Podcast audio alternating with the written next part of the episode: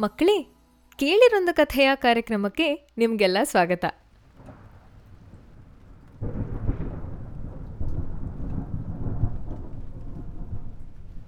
ಅಬ್ಬಬ್ಬಾ! ಏನದು ಸದ್ದು? ಓ, ನಿಮ್ಗೇನಿರ್ಬೋದು ಅನ್ಸುತ್ತೆ ಮಕ್ಕಳೇ? ಹಾ, ಗುಡುಗು, ಸಿಡಿಲು ಆಕಾಶದಲ್ಲಿ ಕಾಣಿಸ್ಕೊಂಡ್ವು ಅಂದ್ರೆ ಮಳೆ ಬರುತ್ತೆ ಅಂತಾನೆ ಲೆಕ್ಕ ಅಲ್ವಾ? ಅದರಲ್ಲೂ ಸಿಡಿಲು ಮರ ಮನೆಗಳಿಗೆ ಹಾನಿ ಕೂಡ ಮಾಡ್ಬೋದು. ಕೆಲವು ಸಲ ಮಳೆ ಬಂದ್ರೆ ಭಯ ಕೂಡ ಆಗತ್ತೆ ಅಲ್ವಾ? ಮತ್ತೆ ಈ ಗುಡುಗು ಸಿಡ್ಲು ಬರೋದಕ್ಕೂ ಮಳೆ ಬರೋದಕ್ಕೂ ಏನು ಸಂಬಂಧ?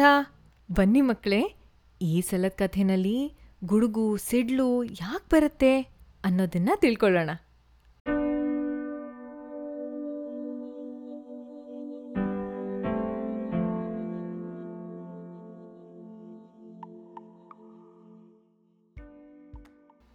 ಸಾವಿರಾರು ವರ್ಷಗಳ ಹಿಂದೆ ಆಫ್ರಿಕಾದಲ್ಲಿ ಒಂದು ಹಳ್ಳಿ ಇತ್ತು.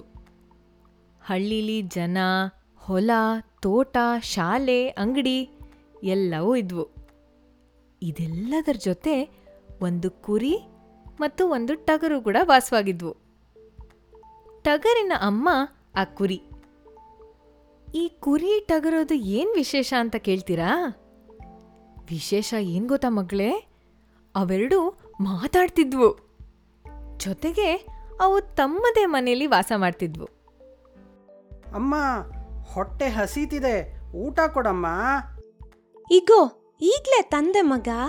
ಇನ್ನೊಂದು ವಿಶೇಷ ಏನ್ ಗೊತ್ತಾ? ಅವುಗಳ ಹೆಸರು. ಕುರಿ ಹೆಸರು ಗುಡುಗು ಟಗರಿನ ಹೆಸರು ಸಿಡಲು. ಗುಡುಗು ಸಿಡ್ಲು ಆಕಾಶದಲ್ಲಿದ್ದ ಮಳೆರಾಯನ ಜೊತೆ ತುಂಬಾ ಒಳ್ಳೆ ಸ್ನೇಹಿತರಾಗಿದ್ವು.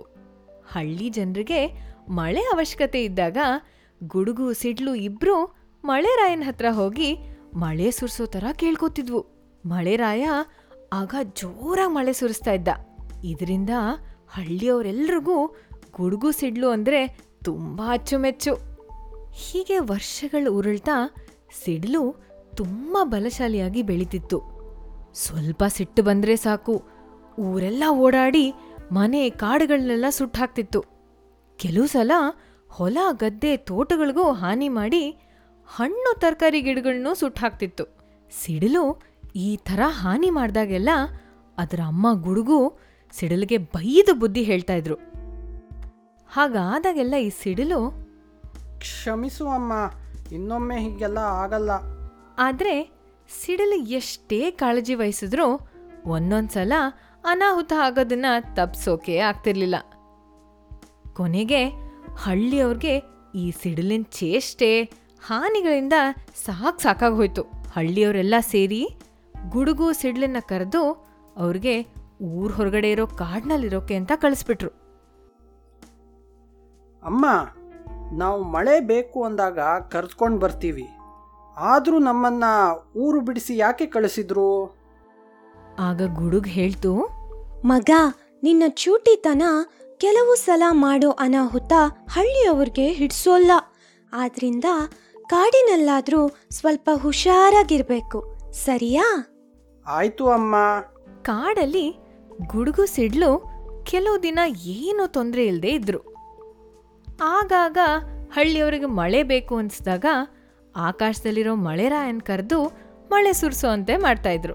ಒಂದು ದಿನ ಸಿಡಿಲು ತನ್ನ ಸಹಜ ತುಂಡುತನದಿಂದ ಕಾಡೆಲ್ಲ ಓಡಾಡಿ ಮರಗಳಿಗೆ ಬೆಂಕಿ ತಾಕ್ಸಿ ಪ್ರಾಣಿಗಳಿಗೆಲ್ಲ ಹಾನಿ ಮಾಡ್ತು. ಯಾವಾಗಲೂ ಆಗೋ ಥರ ಅನಾಹುತ ಆದಮೇಲೆ ಸಿಡಿಲಿಗೆ ತುಂಬಾ ಬೇಜಾರಾಯಿತು. ಇದಾದಮೇಲೆ ಹಳ್ಳಿ ಜನರೆಲ್ಲ ಬಂದು ಗುಡುಗು ಸಿಡ್ಲಿಗೆ ಮತ್ತೊಂದ್ಸಲ ತಾವಿರೋ ಜಾಗ ಬಿಟ್ಟು ಹೋಗೋಕ್ಕೆ ಹೇಳಿದ್ರು. ಆದ್ರೆ ಈ ಸಲ ಎಲ್ಲಿಗೆ ಹೋಗಿರ್ಬೋದು ಮಕ್ಕಳೇ ಬೇರೆ ಊರ್ಗಲ್ಲ. ಅವ್ರ ಗೆಳೆಯ ಮಳೆರಾಯ ಇದ್ನಲ್ಲ, ಆ ಮೋಡಗಳ ಮಧ್ಯ ಒಂದು ಮನೆ ಮಾಡಿ ಅಲ್ಲೇ ವಾಸ ಮಾಡೋಕೆ ಅಂತ ಹೇಳಿದ್ರು. ಆವತ್ತಿನಿಂದ ಇವತ್ತಿನ ತನಕ ಗುಡುಗು ಸಿಡ್ಲು ಆಕಾಶದಲ್ಲೇ ವಾಸ ಮಾಡೋಕೆ ಶುರು ಮಾಡಿದ್ರು. ಸಿಡಿಲಿಗೆ ಬೇಜಾರಾದಾಗ ಆಕಾಶದಲ್ಲಿ ಎಷ್ಟೇ ಓಡಾಡಿಕೊಂಡ್ರೂ ಯಾರಿಗೂ ತೊಂದರೆ ಆಗ್ತಿರ್ಲಿಲ್ಲ. ಅದಕ್ಕೆ ಮಕ್ಕಳೇ, ಸಿಡಲು ಕಂಡ ಕೆಲವೇ ಕ್ಷಣಗಳಲ್ಲಿ ಅದರ ಅಮ್ಮ ಗುಡುಗು ಸಿಡ್ಲಿಗೆ ಬೈಯೋ ಸದ್ದು ಕೇಳುತ್ತೆ ಅಂತ ಆಫ್ರಿಕಾದ ಜಾನಪದ ಕಥೆಗಳಲ್ಲಿ ನಂಬ್ತಾರೆ.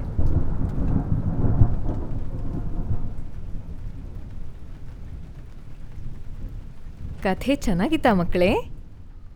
ಪ್ರಕೃತಿಯಲ್ಲಿ ನಡೆಯೋ ಕ್ರಿಯೆಗಳಿಗೆ ಹಳೆ ಕಾಲ ಜನರು ಎಷ್ಟು ಒಳ್ಳೆ ಉದಾಹರಣೆ ಕೊಡ್ತಿದ್ರು ಅಲ್ವಾ?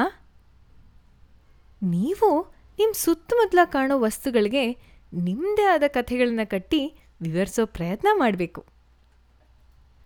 ಇರುವೆ ಯಾವಾಗಲೂ ಸಾಲಾಗಿ ಯಾಕೆ ಹೋಗ್ತಿರುತ್ತವೆ ದುಂಬಿಗಳು ಯಾಕೆ ಹೂವಿನ ಸುತ್ತ ಜುಯ್ ಅಂತ ಸುತ್ತಾ ಇರುತ್ತವೆ ಇದಕ್ಕೆಲ್ಲ ನೀವೇ ನಿಮ್ಮದೇ ಆದ ಕಥೆನ ಕಟ್ಟಿ ಹೇಳೋಕ್ಕೆ ಪ್ರಯತ್ನ ಮಾಡ್ತೀರಾ? ಹಾಂ ನಮ್ಮ ಜೊತೆನೂ ಹಂಚ್ಕೊಳ್ಳಿ. ಈ ಕಥೆನ ಅಳವಡಿಸಿದವರು ಆನಂದ್ ಹೆಮ್ಮಿಗೆ ಧ್ವನಿ ಮುದ್ರಿಸಿದವರು ಪರಿಮಳ ದೇಶಪಾಂಡೆ. ಈ ಕಥೆನಲ್ಲಿ ಗುಡುಗು ಆಗಿ ಕಾವ್ಯ ಸಿಡಲು ಆಗಿ ಕಾರ್ತಿಕ್ ಮತ್ತು ಈ ಕಥೆಯ ನಿರೂಪಕಿ ನಾನು ಅಶ್ವಿನಿ ಕಾರ್ತಿಕ್.